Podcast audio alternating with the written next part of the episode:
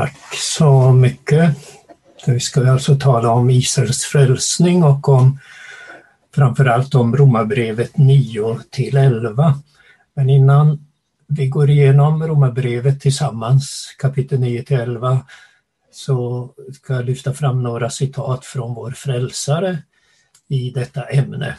Jesus säger i Matteus, Matteus 21, 42 följande Stenen som husbyggarna förkastade har blivit en hörnsten. Och Jesus är alltså hörnstenen i det Guds hus, i Guds rike som Israels barn har utvalts för att genom Guds ord och gärningar bygga och sprida kunskap om. Husbyggarna för, har förkastat hörnstenen. Det är ju allvarligt. Och därför säger jag er, Guds rike ska tas ifrån er och ges åt ett folk som bär dess frukt. Och det betyder alltså förkastandet av hörnstenen Messias, Jesus Kristus, det utestänger från Guds rike. I Matteus 8.11 följande läser vi Jag säger er, säger Jesus, många ska komma från öster och väster och ligga till bords med Abraham och Isak och Jakob i himmelriket. Men rikets barn, det vill säga det som utvalts som rikets tjänare, ska kastas ut i mörkret utanför. Gud är kärleksfull, god och nådig och han vill ingen syndarstöd. Och därför väntar han och väntar han nådigt och länge med domen och inbjuder om och om igen till Guds rike. Jag finner ingen glädje i någon stöd, säger Herren Gud. Vänd därför om så får ni leva, säger han genom Hesekiel 18, 32. Och för ett grundligt bibelstudium om Sinai-förbundets och Israels tjänaruppdrag så hänvisar jag till skriften Israel som Guds tjänare Biblikums småskrifter nummer 16. Guds ord genom Hosea ska vi också lägga märke till. Hur ska jag kunna överge dig, Efraim? Ska jag lämna dig, Israel? Hur ska jag kunna göra med dig som är Adma och behandla dig som Sebojim? Ni minns kanske att Sodom och Gomorra, Adma och Seboim lades i ruiner, förstördes helt. Mitt hjärta vänder sig i mig, säger Herren. All min barmhärtighet vaknar. Jag vill inte utföra min brinnande vrede. Jag vill inte ödelägga Efraim igen. För jag är Gud och inte en människa. Jag är helig bland er och vill inte komma med vrede. Hosea 11, 8-9. Gud är nämligen kärlek som Johannes stryker under, 1 Johannes 4.8. Han är en barmhärtig och nådig Gud. Han är sen till vrede och stor i nåd och sanning. Andra Mosebok 34.6. Och när han därför till sist tvingas straffa och förkasta så kallas det för hans främmande verk. Herren ska resa sig som på Pörasims berg och han ska vredgas som i Gibeons dal för att utföra sitt verk, sitt främmande verk. Jesaja 28-21. Efter Israels barns svåra avfall, då det om guldkalven så oerhört fräckt säger Här är den Gud Israel som har fört dig upp ur Egyptens land Andra Mosebok 32.4, så vill Herren ändå ta hand om dem och föra dem till det utlovade landet. Han säger till Mose, gå nu och för folket dit jag har sagt dig. Se, min ängel ska gå framför dig. Och här är min ängel lika med Herrens speciella ängel, alltså Herren eller Faderns eh, enfödde son som går framför dem.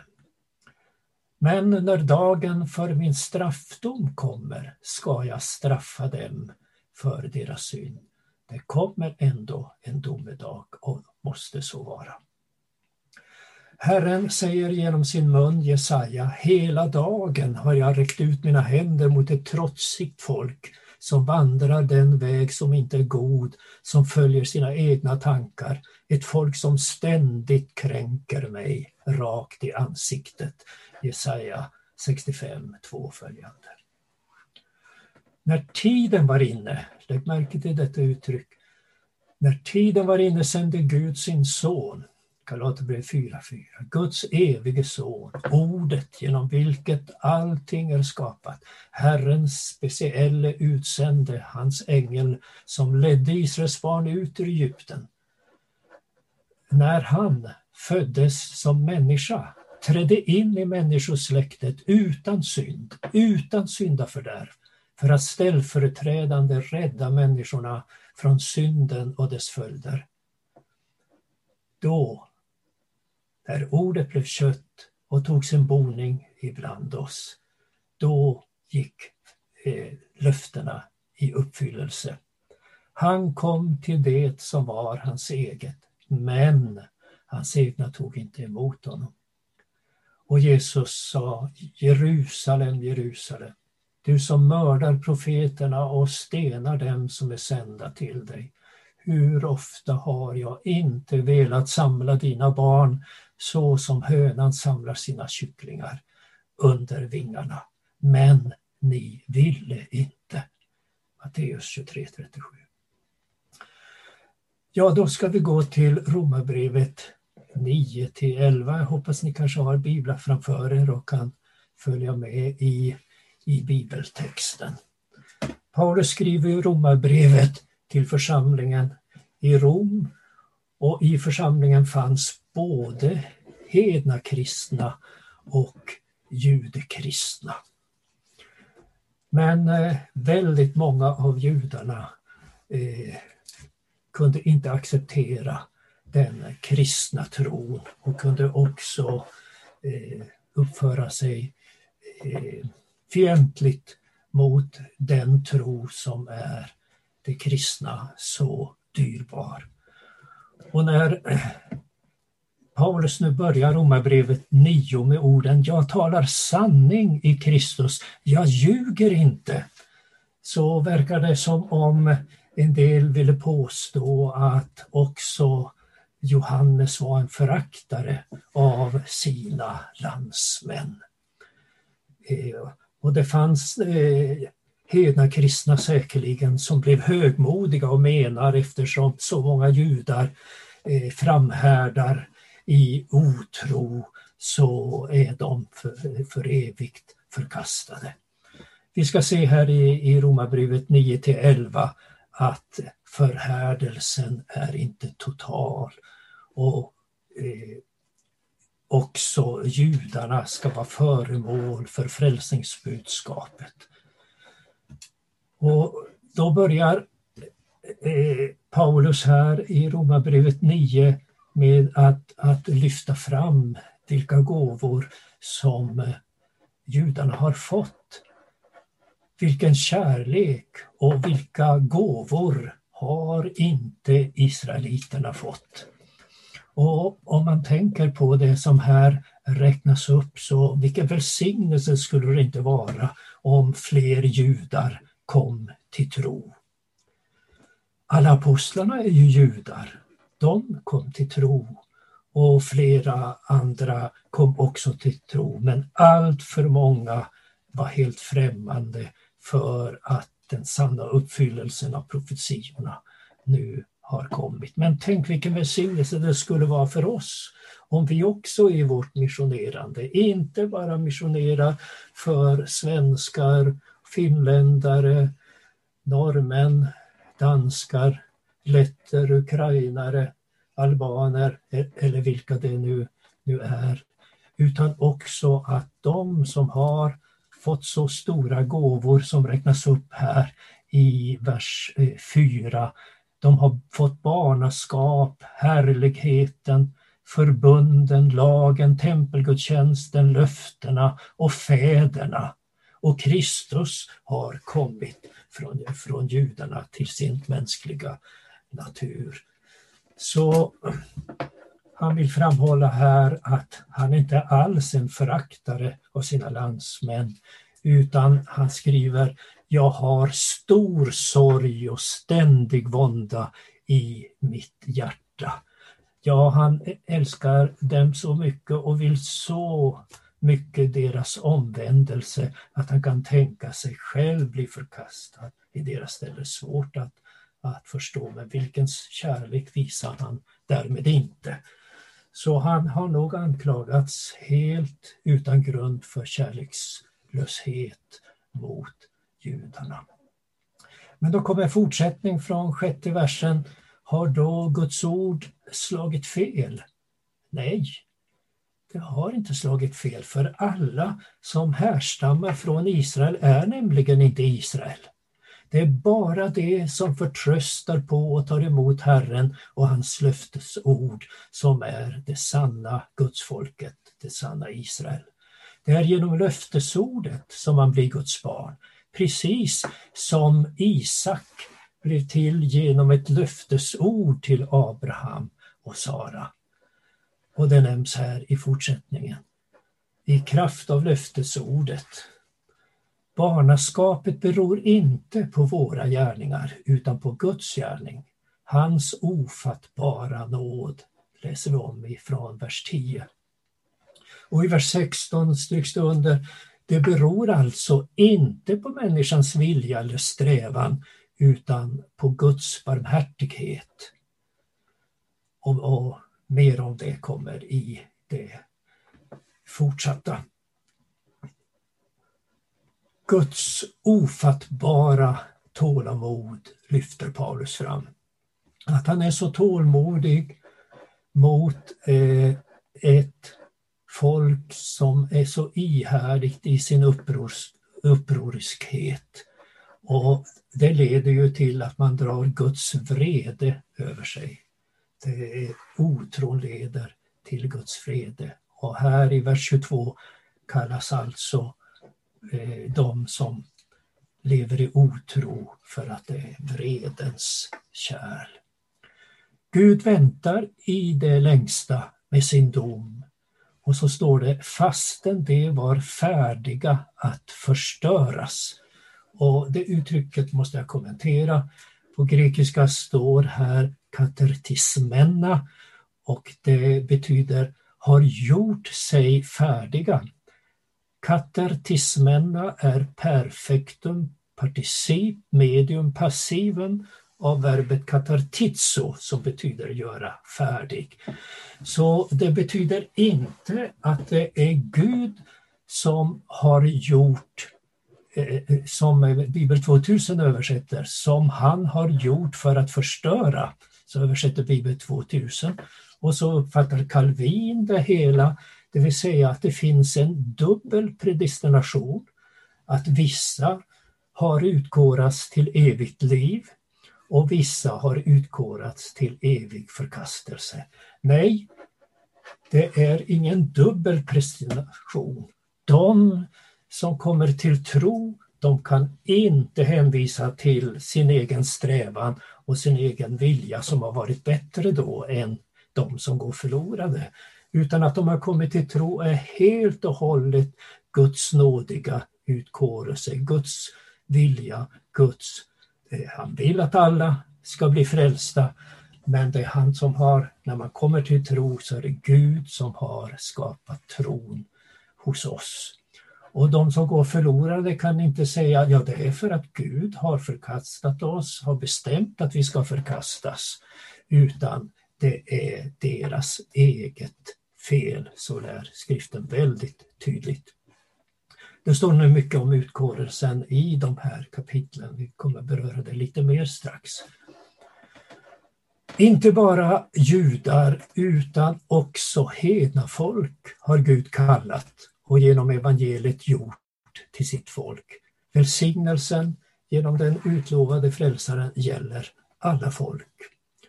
Och det fick ju Abraham höra.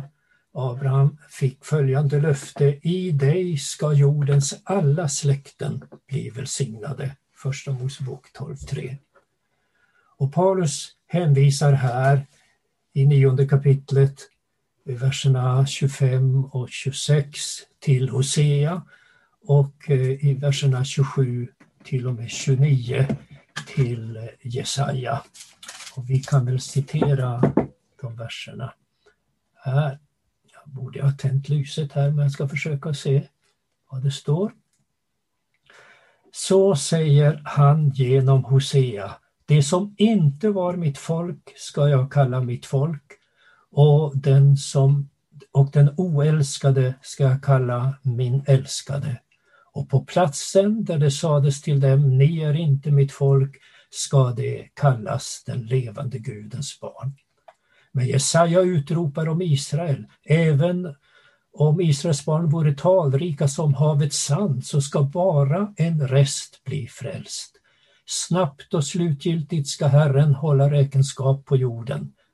Och Jesaja har också förutsagt, hade inte Herren Sebot lämnat kvar några ättlingar åt oss, då hade vi blivit som Sodom, vi hade liknat Gomorra. Det är alltså bara tack vare Herrens stora nåd som judarna inte drabbas med total förkastelse. Lika hårt som Sodom och Gomorra.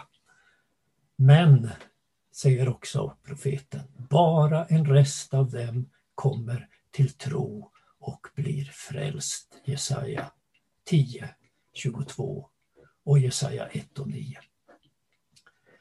Så varför går det då så illa med Israels folk som Gud utvalt till en så stor uppgift, en så viktig tjänartjänst? Och som han lovat så mycket stöd och så mycket hjälp och gett så många gåvor och visat och visar alltjämt så stor kärlek.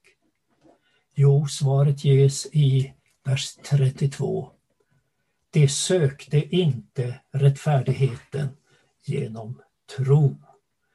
De försökte upprätta sin egen rättfärdighet genom egna gärningar. Och den som håller lagen i allt blir rättfärdig, det är sant. Men ingen människa kan hålla lagen i allt. Ingen syndare, och vi är alla syndare. När bara gudamänniskan kan göra det och har gjort det ställföreträdande för oss. Honom och hans ställföreträdande rättfärdighet avvisar nu de flesta av judarna. Och så många, så många också av hedningarna. Och därför blir Jesus en stötesten och en klippa till fall för dem. Och det är förutsagt i Jesaja som ni ser här i den 33 versen. Se, jag lägger i Sion en stötesten och en klippa till fall, men den som tror på honom ska inte stå där med skam. Så kommer vi då till tionde kapitlet. Och det är en stor sorg för Paulus att hans egna landsmän avvisar Jesus. Avvisar rättfärdigheten från Gud.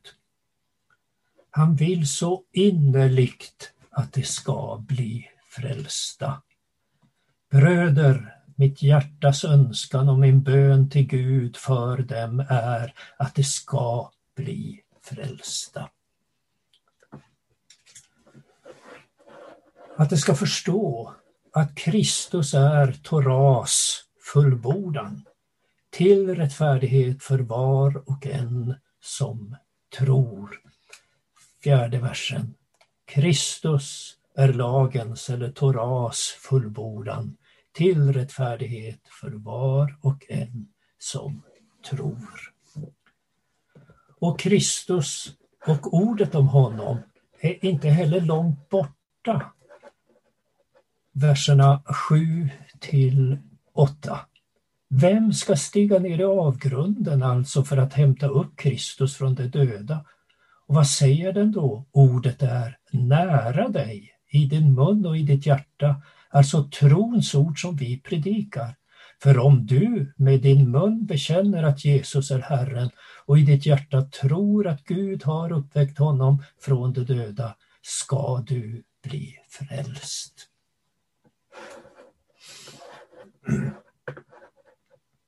Ingen som tror på honom ska stå där med skam, vers 11. Och det gäller både judar och hedningar. Här är ingen skillnad, stryker Paulus under, vers 12. Var och en som åkallar Herrens namn ska bli frälst. Vers 13. Och här, det är ju ett citat från profeten Joel, kapitel 2, 32. Hur kommer man då till tro på Herren? Det vill säga tar emot och litar på vad han säger, gör och har gjort. Herrens namn, det är just eh, en beteckning, en sammanfattning för vad Herren står för, vad han säger i sitt ord, vad han gör och vad han har gjort. Vers 14 säger ju detta. Men hur ska det kunna åkalla den som det inte har kommit till tro på? Och hur ska du kunna tro på den som du inte har hört? Och hur ska du kunna höra om ingen predikar?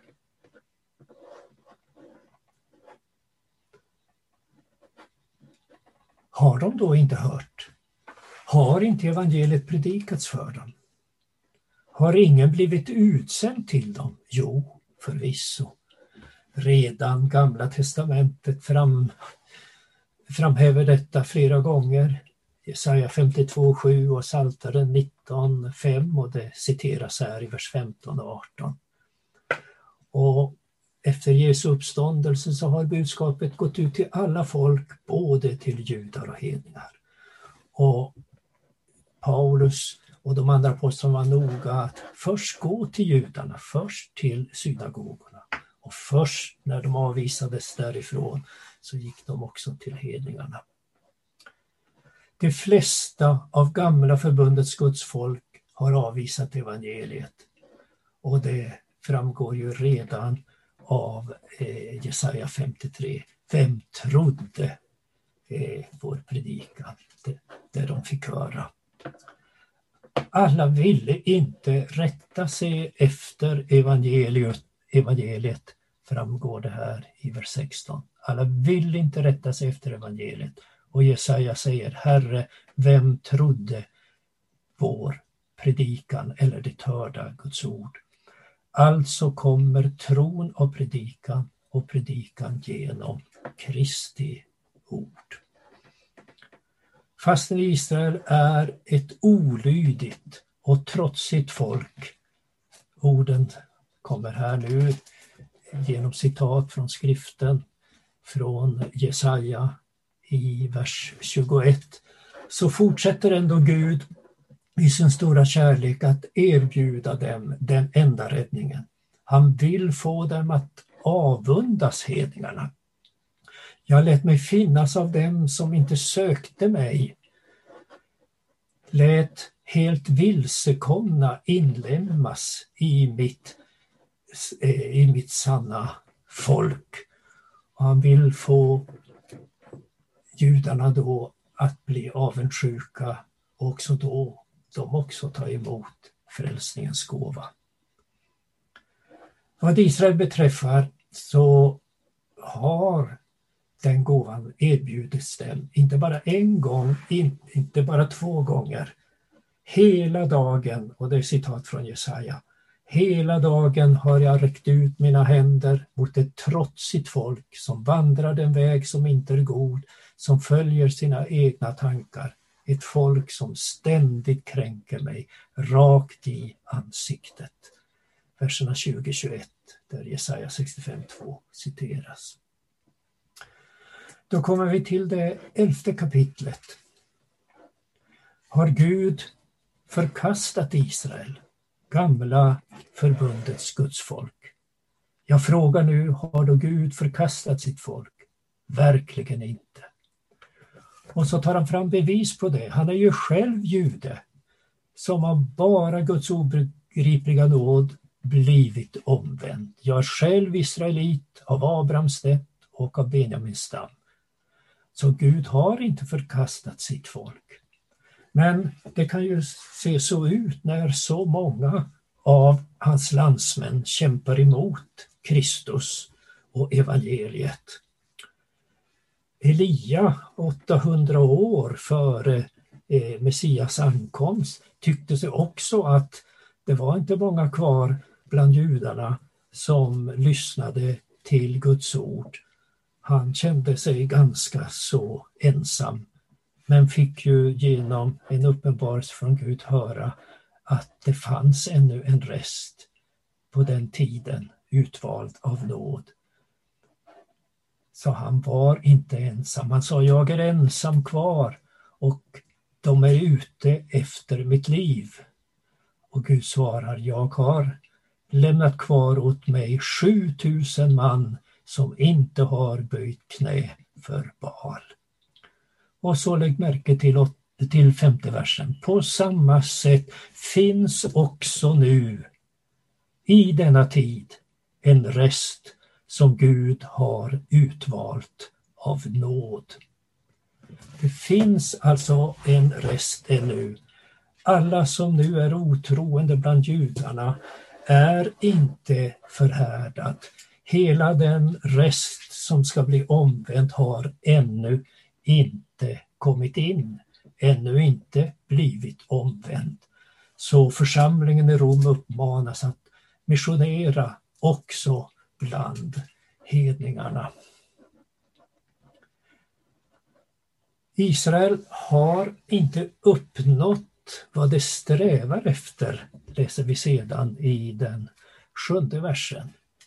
Rättfärdighet, nämligen genom egen laguppfyllelse. Det går inte. Bara de utvalda har nått det, det vill säga de som Gud genom evangeliet upptänt tillit till och ett mottagande av Kristi rättfärdighet. De andra har blivit förhärdade. Vers 7. Så genom judarnas avfall är det på Paulus tid bara en fåtalighet av dem som tar emot Kristi rättfärdighet. Och av sammanhanget ser vi att denna fåtalighet är he inte hela den rest som kommer att bli omvänd. Så därför ska missionen fortsätta och Paulus uttrycker det igen att frälsningen har kommit till hedningarna och blivit till rikedom för dem för att väcka judarnas avund. Vers 11. Och då skulle ju flera omvända judar och deras fulla antal syftar alltså då på hela den eh, utvalda resten. Det fulla antalet av den utvalda resten.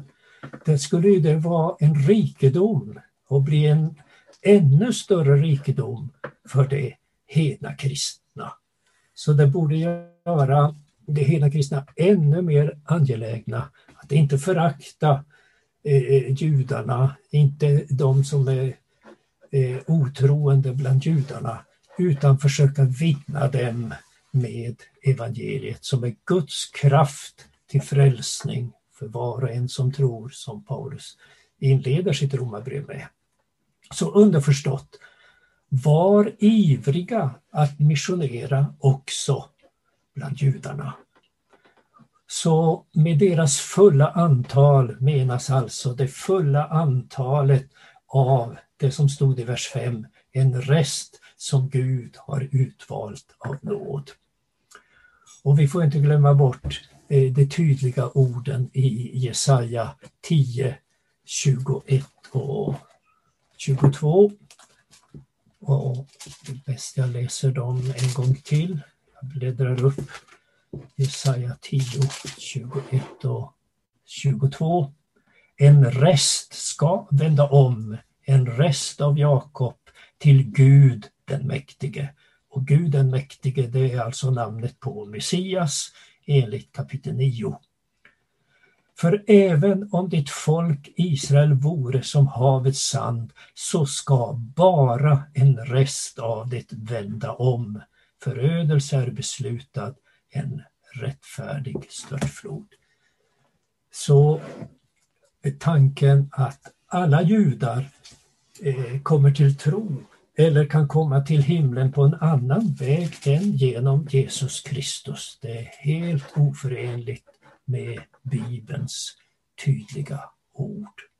Men att så många är fientliga mot Jesus och kristen tro får inte göra oss högmodiga. För vi ska komma ihåg att också vi har varit i mörker och att vi har kommit till tro. Det är en obegriplig Guds nåd. Hur vi har kunnat bli vunna och förda eh, till tro. Mer om detta alldeles strax.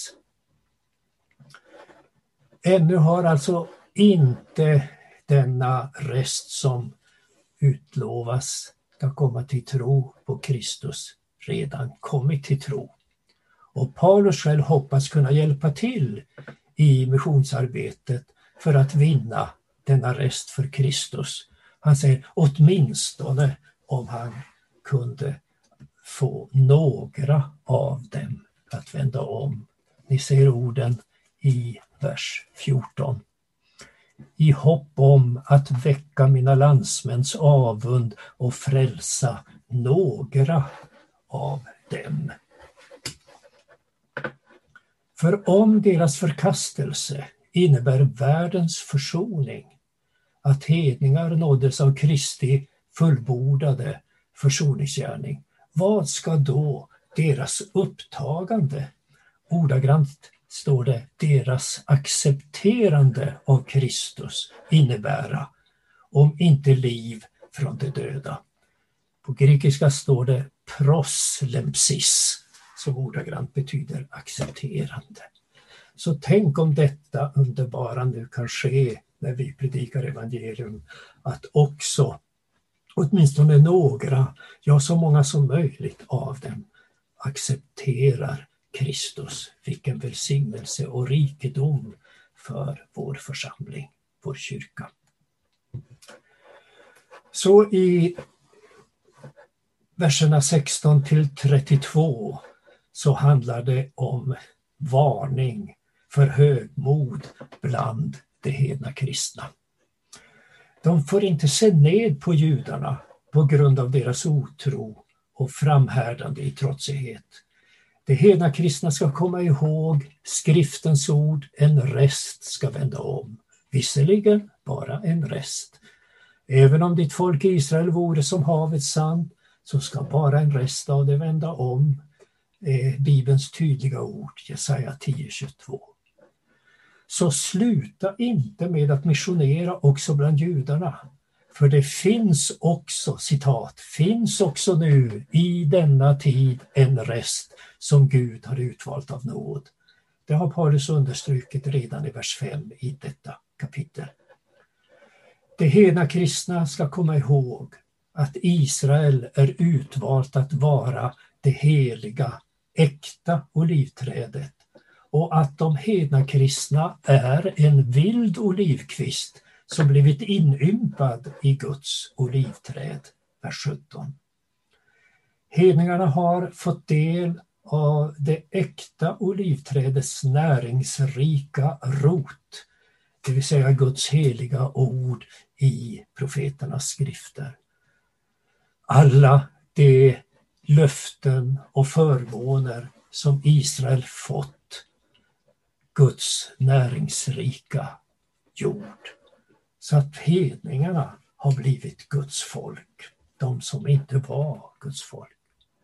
Hedningarna får nu inte förhäva sig över att de har blivit inympade i Guds folk och mena att de är bättre grenar än de grenar som brutits bort från olivträdet. Vers 18. För det är inte du som bär roten, utan roten som bär dig. Det vill säga det är löftena i skriften, skriftens ord och skriftens löften som har gett dem tron och, och dessa löften finns, finns givna till eh, gamla förbundets folk. Grenar har brutits bort. Varför då? Jo, på grund av otro. Och så är det, det är sant, skriver aposteln, vers 19 och 20. Men det får inte leda till högmod bland de hedna kristna. Citat vers 21. Om Gud inte skonade de naturliga grenarna ska han inte heller skona dig, det vill säga om du avfaller från tron.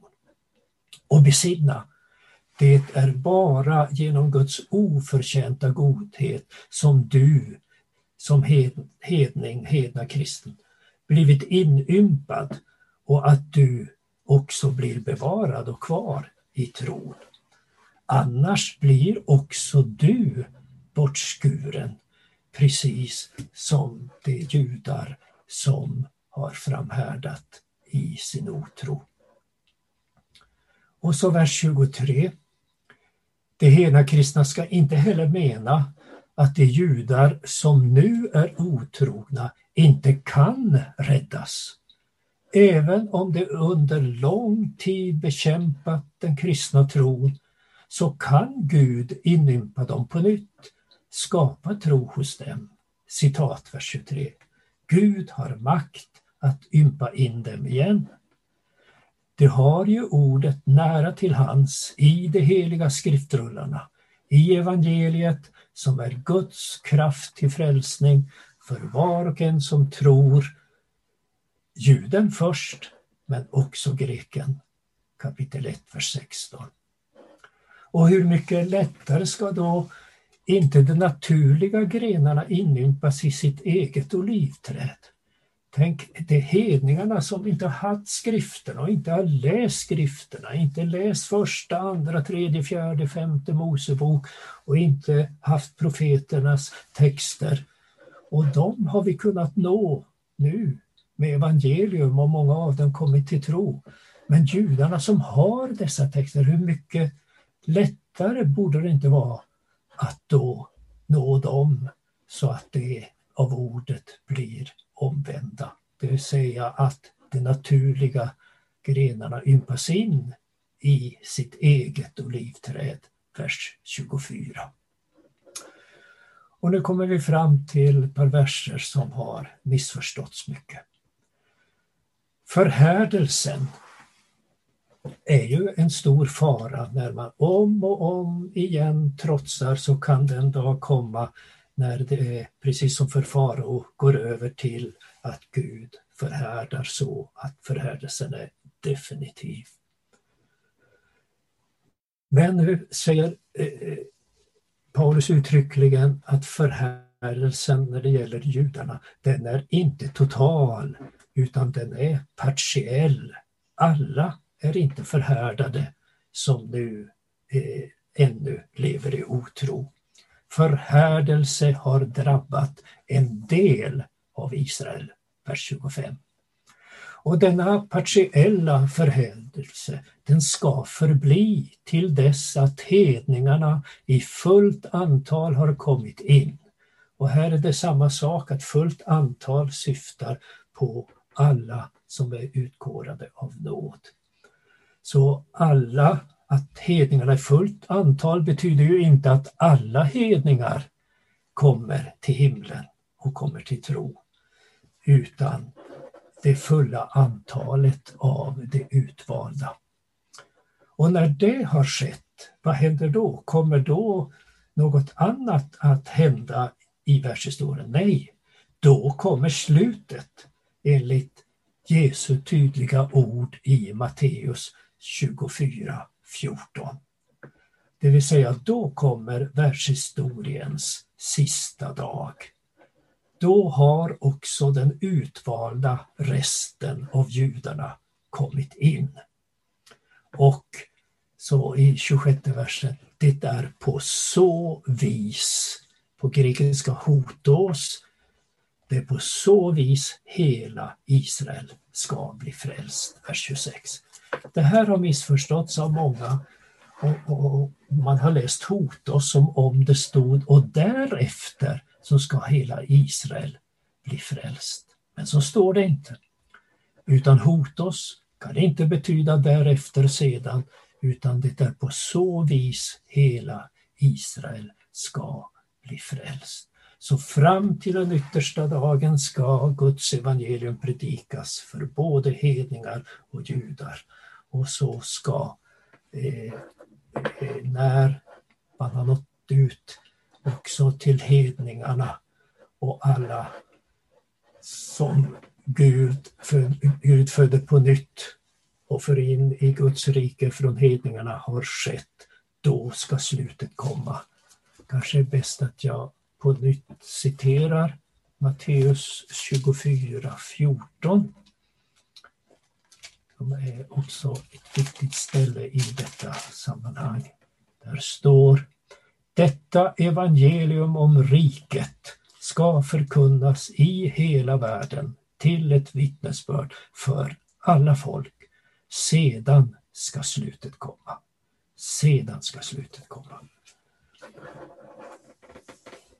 Det är alltså en grov feltolkning av 1126 att hela det jordiska Israel ska bli frälst. Det är en tolkning som vi har sett direkt strider mot bland annat Jesaja 10.22. Om ditt folk Israel vore som havets sand så ska bara en rest av det vända om. Och dessutom en tolkning som betyder att Paulus ord på så vis, på detta sätt, förändras till att säga därefter och sedan. Det grekiska hotos kan inte betyda därefter, sedan. Det finns också nu i denna tid, alltså på Paulus tid, en rest som Gud har utvalt av nåd. Det betonar Paulus i 11.5. Så fortsätt att predika evangeliet för alla folk, också för judarna. Förhärdelsen har inte drabbat alla israeliter utan en del av Israel och så ska det förbli till dess att hedningarna i fullt antal har kommit in. 11.25. Och jag upprepar, när alla utvalda hedningar har nåtts av evangeliet, då kommer världens sista dag enligt Jesu tydliga ord. Detta evangelium om riket ska förkunnas i hela världen till ett vittnesbörd för alla folk. Sedan ska slutet komma. Fram till dess ska alltså mission bedrivas både bland judar och hedningar, för ännu har inte alla utvalda från Israel kommit in och inte alla utvalda från hedningarna. De hedna kristna ska komma ihåg att frälsningen kommer från judarna, så de ska inte förhäva sig. Och det sa ju Jesus till den samariska kvinnan enligt Johannes 4.22. Och i vers 26 och 27 påminner Paulus om det löfte i Jesaja bok som nu har fullbordats. Från Sion ska frälsaren komma och ta bort ogudaktighet från Jakob. Och detta är mitt förbund med dem när jag tar bort deras synder. Så någon annan väg till frälsning finns inte än den frälsare som led och dog och uppstod igen i Jerusalem och som därmed har vunnit syndernas förlåtelse åt oss, åt världen. Tar man inte emot syndernas förlåtelse genom frälsaren, då tillhör man inte förbundet. Då tillhör man Guds fiender, även fast man utvalts till att vara Guds tjänare och är älskade för frälsarens skull och har fått så många gåvor att förvalta. Eh, citat, Gud ångrar inte sina gåvor och sin kallelse, vers 29. Gud vill att alla ska bli frälsta. Gud kallar och kallar och kallar igen. Gud är kärlek, betonar aposteln Johannes ett par gånger. Och Paulus citerar vad Gud säger om Israel enligt Jesaja. Jesajas ord i 10.21. He, nej, inte där, utan i kapitel 65. Hela dagen har jag räckt ut mina händer mot ett olydigt och trotsigt folk. Och så kommer då avslutningen, vers 30-32. Före tron är både judar och hedningar olydiga, lagbrytare, fientliga mot Gud. De kan bara göras till troende, födas på nytt av Gud genom evangeliet. Ingen troende kan säga jag blev troende genom att jag inte var så syndig som de, som de andra, som ännu är otroende. Nej, tron är bara en följd av Guds ofattbart stora nåd och barmhärtighet. Hans verk, hans nådiga kallelse, inte en följd av vår gärning eller strävan. Gud har, säger Paulus nu i vers 32, gjort alla till fångar under olydnaden för att sedan förbarma sig över alla. Så därför behöver vi både lag och evangelium så vi ser eh, vår synd, att vi är fångar under olydnaden och inte kan befria oss själva ur denna fångenskap. Och sedan med glädje ta emot när vi får höra om Guds barmhärtighet mot oss genom Jesus Kristus. Ingen kan ursäkta sin otro med att Gud inte har förbarmat sig över honom eller henne. Otro och förblivande till otro, det är helt och hållet människans eget fel. Tron däremot är helt och hållet Guds förtjänst. Bibeln är ingen utkårelse till förtappelse, bara en utkårelse av nåd till himmelsk glädje. Och den troende kan bara säga, jag var andligt död, jag kunde inte befria mig, jag kunde inte göra mig andligt levande. Och Paulus skriver till de troende i Efesos, när vi ännu var döda genom våra överträdelser gjorde han oss levande med Kristus. Av nåd är ni frälsta.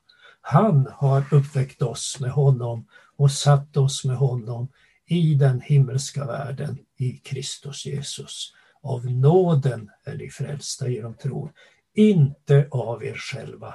Guds gåva är det. Efesierbrevet 2, 5-8. Och i och med detta så återstår för Paulus bara en sak, verserna 33 till 36 att lovprisa Gud som är så god emot oss. O, vilket djup av rikedom och vishet och kunskap hos Gud. Hans är äran i evighet. Amen.